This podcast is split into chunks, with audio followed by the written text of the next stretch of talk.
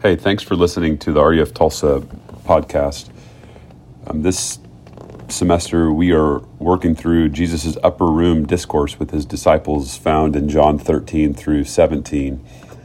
And this was the first week. Um, as we have gotten the habit of doing, our students read the passage, and I don't have a way to record them well, so this is a separate recording. I will read the passage uh, preached this evening, and it was from John 13, verses 1 through 15. Now, before the feast of the Passover, when Jesus knew that his hour had come to depart out of this world to the Father, having loved his own who were in the world, he loved them to the end. During supper, when the devil had already put it in the heart of Judas Iscariot, Simon's son, to betray him, Jesus, knowing that the Father had given all things into his hands and that he had come from God and was going back to God, rose from supper. He laid aside his outer garments and, taking a towel, tied it around his waist. Then he poured water into a basin and began to wash the disciples' feet and to wipe them with the towel that was wrapped around him. He came to Simon Peter, who said to him, Lord, do you wash my feet? And Jesus answered him, What I am doing you do not understand now, but afterwards you will understand.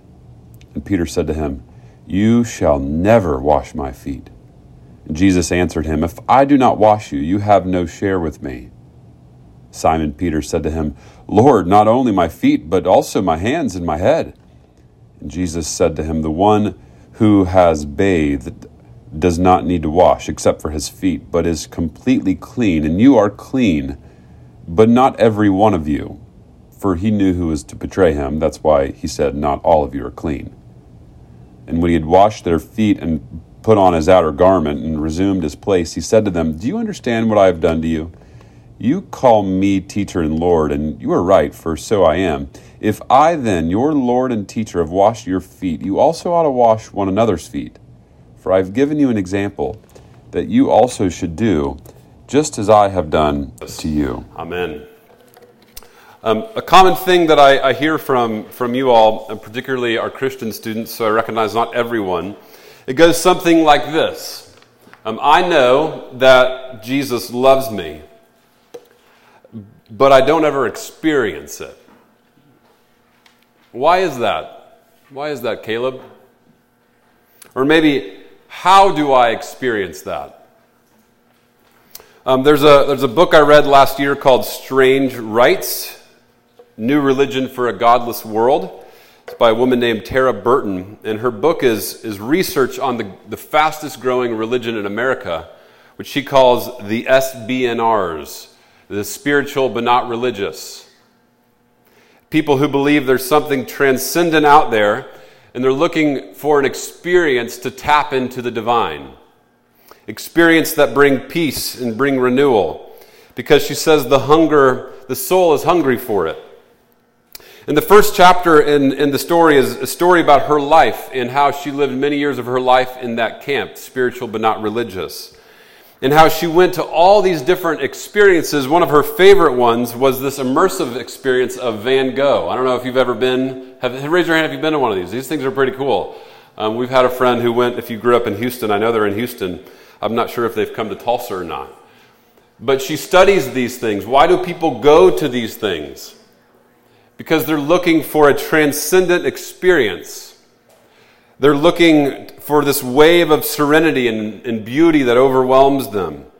That for an hour or two hours they may escape the worry and the hardship of their life.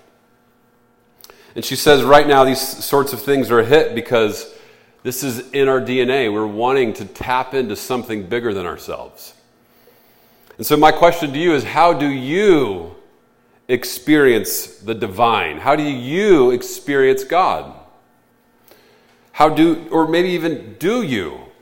Would you fall into the camp of, I know God says He's loving, but I've never experienced that. How do I experience that?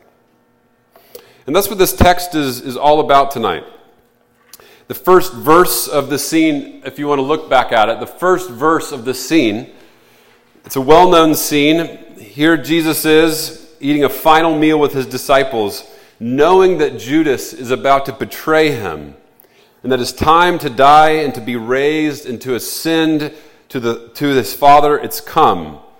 And whether you're looking at the bulletin or you're looking at your own Bible, translations say something different at the end of this first verse.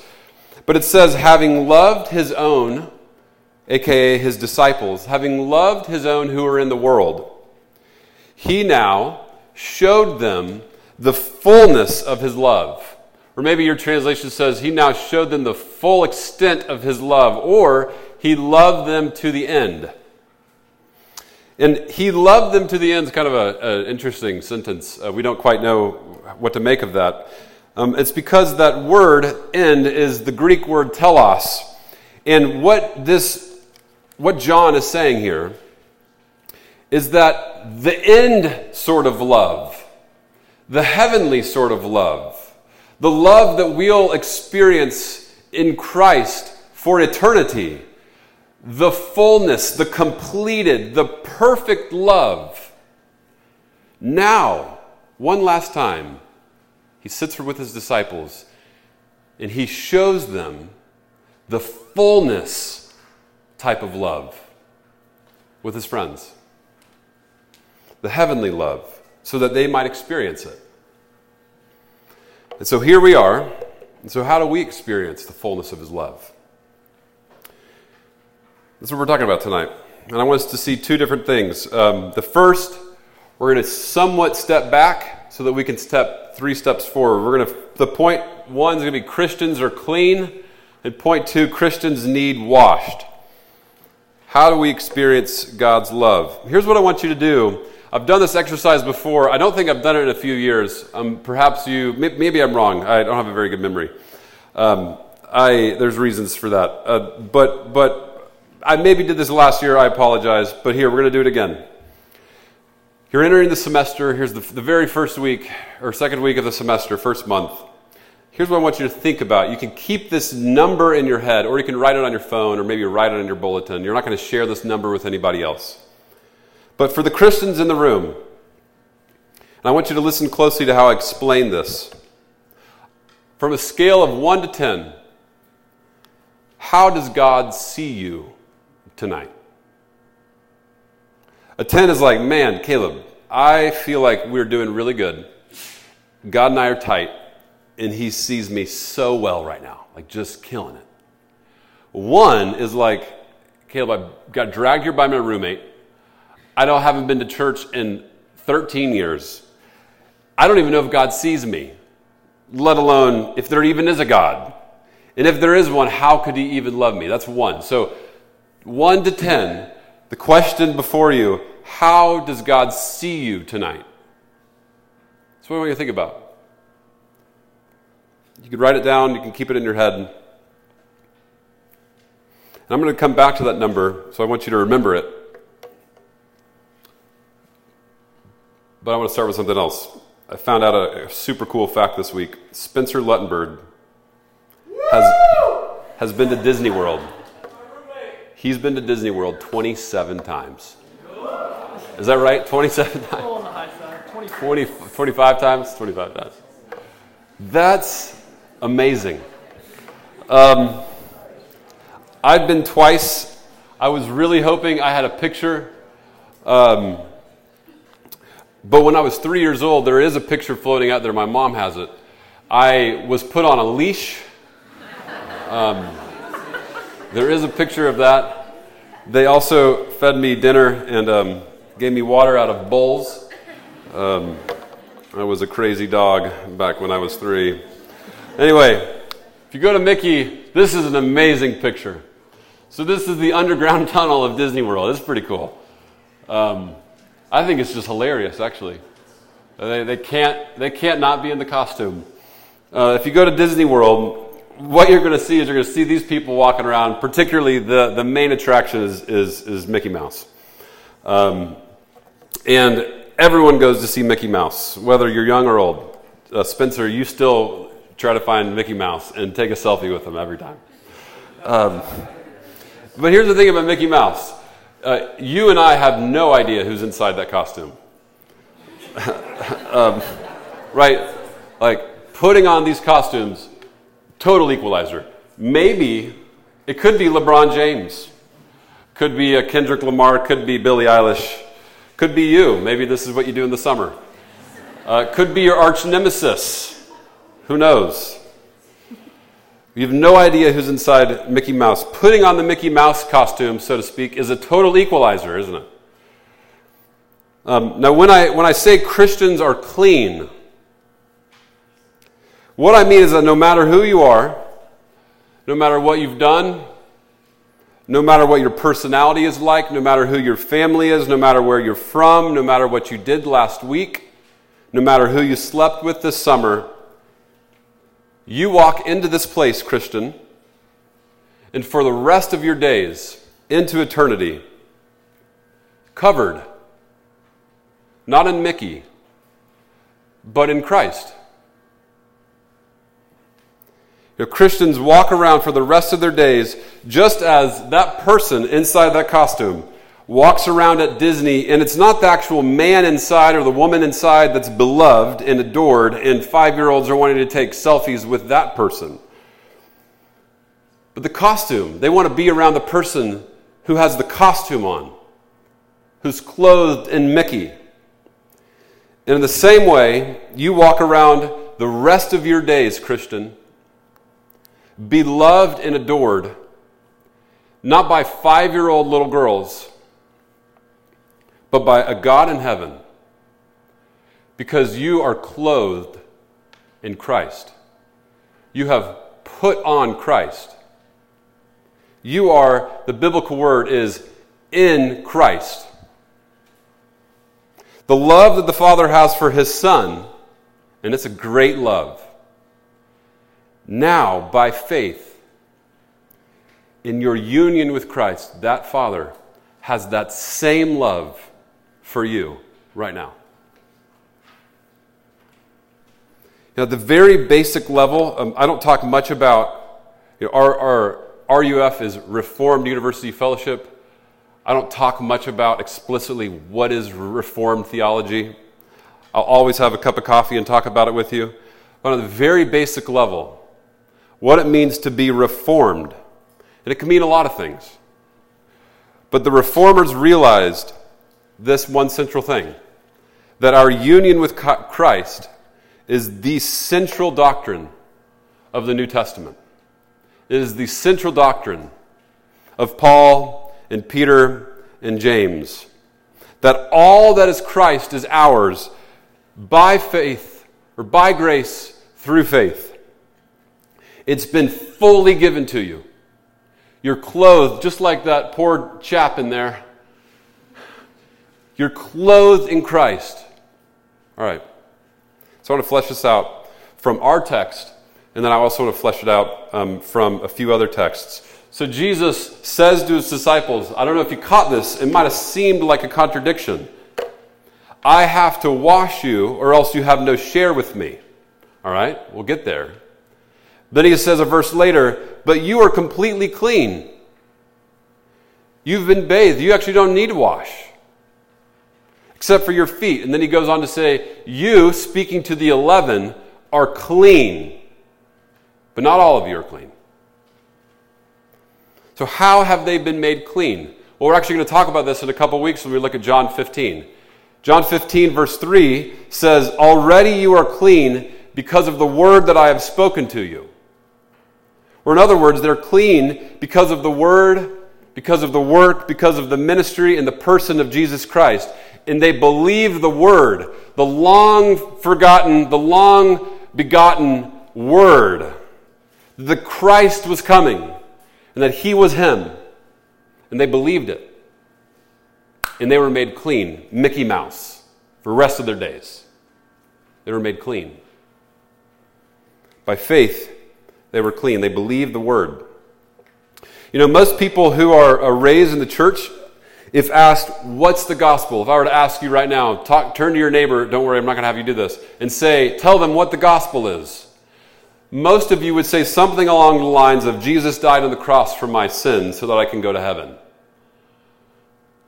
Um, and that's, I get it, it's, it's kind of true. So much more than that, but it's kind of true. Um, I want to maybe give you a little bigger, bigger vision for that. The Bible says, for example, that we're broke. Um, if you've been in one of our RUF 101 groups, um, which is at the end of every year, and I kind of talk through the theology of RUF, you've maybe heard this story. But the Bible says that we are broke. You know, the, the Bible actually, to, to Wes's point, why do I hurt? The Bible actually has a story for that. It's called the garden, and it's called the, the, the serpent. And Adam and Eve being deceived, and mankind falling, and the curse coming upon humanity. There's a story in the garden that explains why things aren't as they are, aren't, how things aren't as they are to be. We're broke. We're separated from God. We're separated from one another, and we're inwardly bent in on ourselves, seeking the rest of our days our own glory. That's your natural hardwire. You're born like that. You just want to seek your own glory. Now imagine a broke person financially gets in a car wreck, okay? The damage has to be paid by somebody, right? So the person who wrecked the car, they can pay it. Um, an insurance company can pay it, or someone else can pay for it. But the, the debt doesn't just go away, right? So the story of the gospel, most of you understand if you were raised in the church, the story of the gospel is not that we pay for it ourselves. We're probably in agreement here. Now, some of you act like you believe that the insurance company pays for it. And what I mean by that is that you've, if you've accumulated up enough good, you've kind of made these monthly deposits into the insurance company. Now on the cross, your debt was paid, but you worked for it. You paid the monthly payment to the insurance company, and then they chipped in when the, when the going got bad. Some of you believe that. You might not voice it, but you believe it. But then the others of you actually believe that, that Jesus paid it all, right? that it was a free gift of grace. He paid off your debt. But here's the thing it's still only half of the message of the cross. Because with that story, you're still broke. Remember, you were broke at the beginning, then you got in a wreck. So he maybe paid it off, but you're still broke now. But we believe the scriptures teach that on the cross, not only did Jesus pay off your debt, but that all of the cleanness of Christ, to use words from this passage. All of the never screwed up once record of Christ. All of the perfect obedience that Christ, as we read in Philippians 2, he obeyed to the point of death, even death on a cross. That record is now yours, Mickey Mouse, by grace through faith. That when the Father of all creation looks at you, he sees the perfection of his son because you're in him. You know, only two times in, in the Bible is the word Christian actually used. But in the New Testament, Paul alone uses the phrase in Christ 86 times. I think we could take away that to be a Christian is one who is in Christ. Um, I want to give you a few other references. John 17, we'll get there in a few weeks, this is Jesus' high priestly prayer. And what does he pray? He, this is one of, sneak peek, this is part of his prayer for us, those who have heard the teachings of the apostles, that we would be one. Have mercy on us, God. Just as you, Father, are in me and I in you, that they also may be in us, so that, did you catch that? That they also may be in us, so that the world may believe that you've sent me. Elsewhere, we see throughout much of Paul's writing, we see in, in Galatians, we studied Galatians last year. This wasn't particularly a part that I highlighted. But what does Paul say? He's, he's reaching this very divided people, this, this Jew and this Greek and Gentile crowd. What's the message of bringing unity? He says, For as many of you were baptized into Christ, you have now what? Put on Christ. Therefore, the person underneath Christ the person underneath Mickey, it's not there. There's neither Jew or Greek, slave or free, male or female. You are now in Christ, and you're one because of it. Or we see in 2 Corinthians or 2 Corinthians 5. Oh man, did I not put that one up there? Oh my bad. Oh, whoops. 2 Corinthians 5, you guys were reading that the whole time. Um, you already saw this one. Therefore, if anyone is in Christ, in Christ. He's a new creation. The old's passed away. Behold, the new has come. For our sake, he made him to be sin who knew no sin. That's the first half. So that in him we might now become the righteousness of Christ. We might become the righteousness of God. The cleanness of God is now ours in Christ. The last one, Romans 3. The righteousness of God has been manifest apart from the law, although the law and the prophets bear witness to it, the word, pointing to Christ. The righteousness of God through faith in Christ Jesus for all who believe. There's no distinction. We've all sinned, fallen short of the glory of God, and we're now justified, made right with God by the grace as a gift through the redemption that is in Christ Jesus. To be Christians is to be in Christ, to be united to Him. Everything that is His becomes yours. You know, here in John 13, Jesus' final teachings to his disciples is what ignites the heart of John as he goes out and writes his, his letters. And, and later, Paul as he goes out and writes his letter. And Peter, they're all sitting in this room. This is the heartbeat of the scriptures. This is the heartbeat of the ancient church. This is the heartbeat of the reformers that we are in Christ. Therefore, you and I today and forever, by his grace through faith, are clean forever. Forever. So, back to the exercise that I asked you. If you've done this exercise, you know that it was a trick question. And here's why.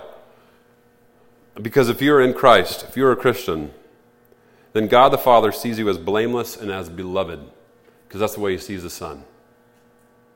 So, how does God see you tonight? That was the question. And through faith, you are 10 out of 10. You might not feel like it, but that's the truth about your condition. Just as Jesus will always be a 10 when we are in Christ, we are always and forever clean. No sin you commit tonight will damper that or stain that. No good work that you have tomorrow will wash that clean.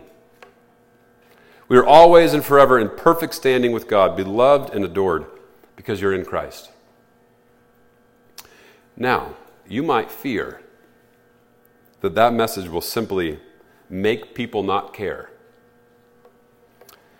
But it does the exact opposite.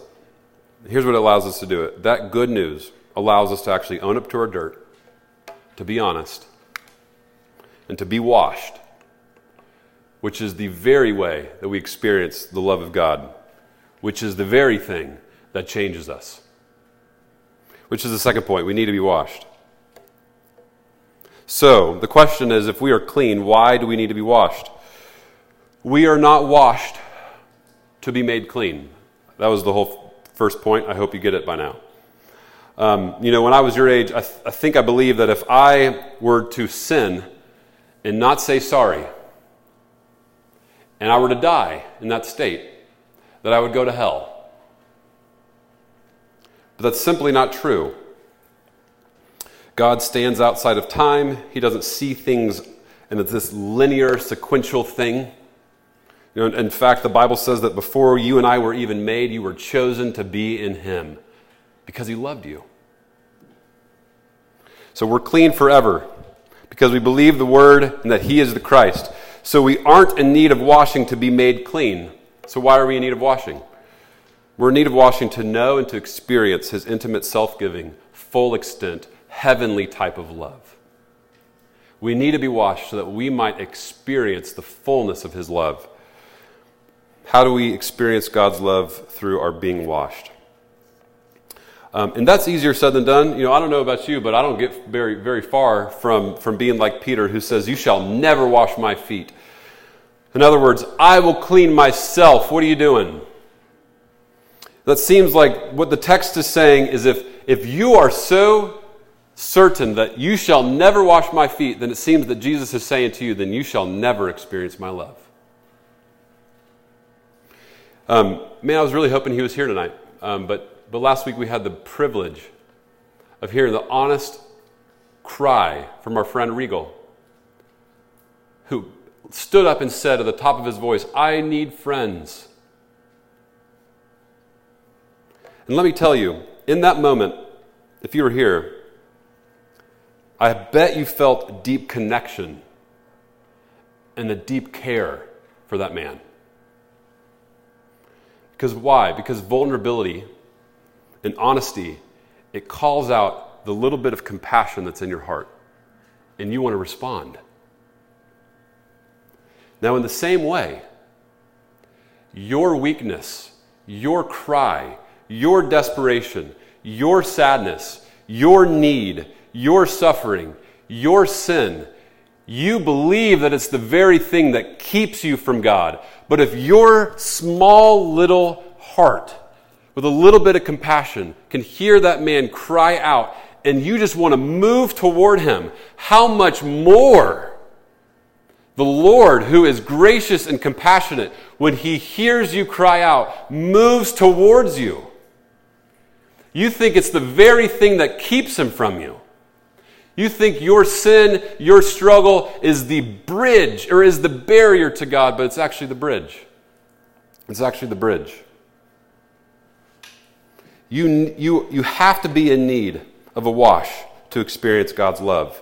And his compassionate heart moves towards you. You know, over the last uh, year, I've had a mentor um, late in his 60s. We meet for coffee every Thursday. And a few years ago, his wife died of cancer. And he told me that for the few years that she was um, on chemo and just really sick, he says, I look back on the 40 years of our marriage, and those two years were the most intimate we've ever had, we've ever been. It's the most intimate love we've ever had. Why? Because intimacy, you know, the experience of love in a relationship, it comes through brokenness and weakness comes through brokenness and weakness. You know, one more example. There's a there's a couple at, at our church. She she suffers with. I'm sorry, I shouldn't have said suffers. She lives with muscular dystrophy. She's written a lot about it. She is an awesome lady. Um, I look up so much to her faith. But she she walks.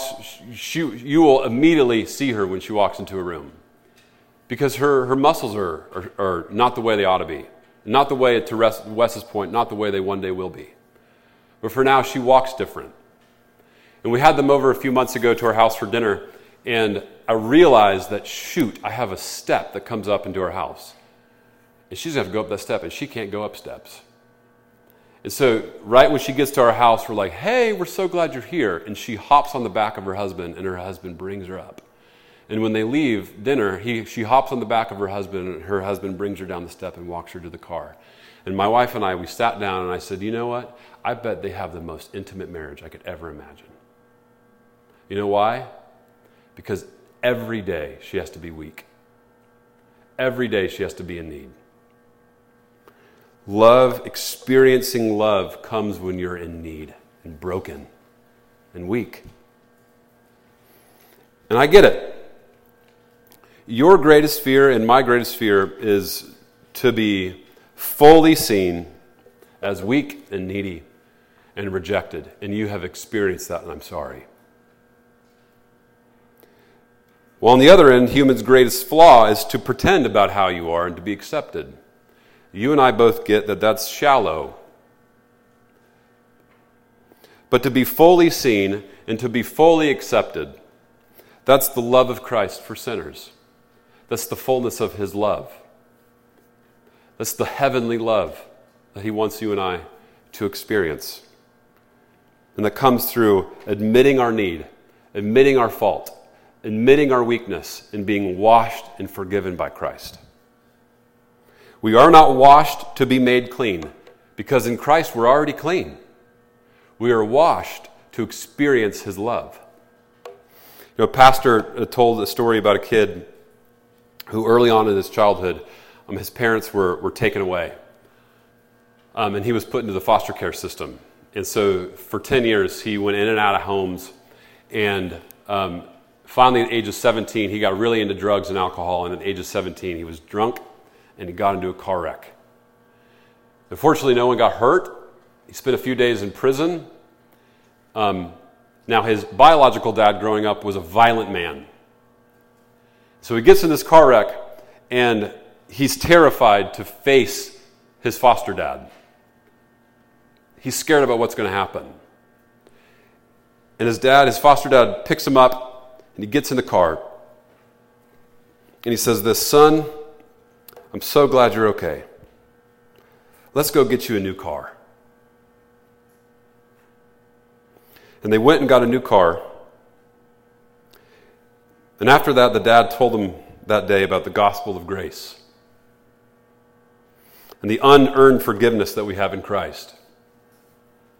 And that day, that kid became a Christian because he experienced it. And the pastor said, 30 years later, that kid is me. You know, Jesus, on his final night, in his final night, he gets down on his knees, he gets his hands dirty to wash the feet of these men, one of whom is about to betray him. And he declares to the world, to a world, the world that we live in is a world that operates by law, it operates by being put together, it operates by being good enough and trying harder. And he speaks to this world. He brings the heavenly, full, complete love into this world and says, My grace is sufficient for you. Believe. The more that we saturate and believe that word, just like the disciples are then commissioned, we then go out having received that sort of love, and our eyes get bigger, and we start to see the needs and the brokenness and the, and the cares of the world and the people around us, and our heart and our compassion gets brought and moved towards them. And slowly, your friend circles and your dorms and your Greek houses and this campus, slowly but surely, this place starts to change because of the work of Christians who have been touched by the tender grace of Jesus and have been washed and experienced his love, then move out into the world and do the same for those around them. Let's pray. Um, here's how I want to pray I want to just spend a moment of silence. I want you, wherever you're at, to, we don't do this that often, but wherever you're at, if there's something that's just weighing you down, there's a burden that you're carrying in, and you are scared to bring it to God because you think there will be backlash. Might you be washed? I want to give you just a few seconds to just sit there and confess your sins Confess and own up to your dirt. You're loved. In Christ, you are clean. Let's take a moment and just confess your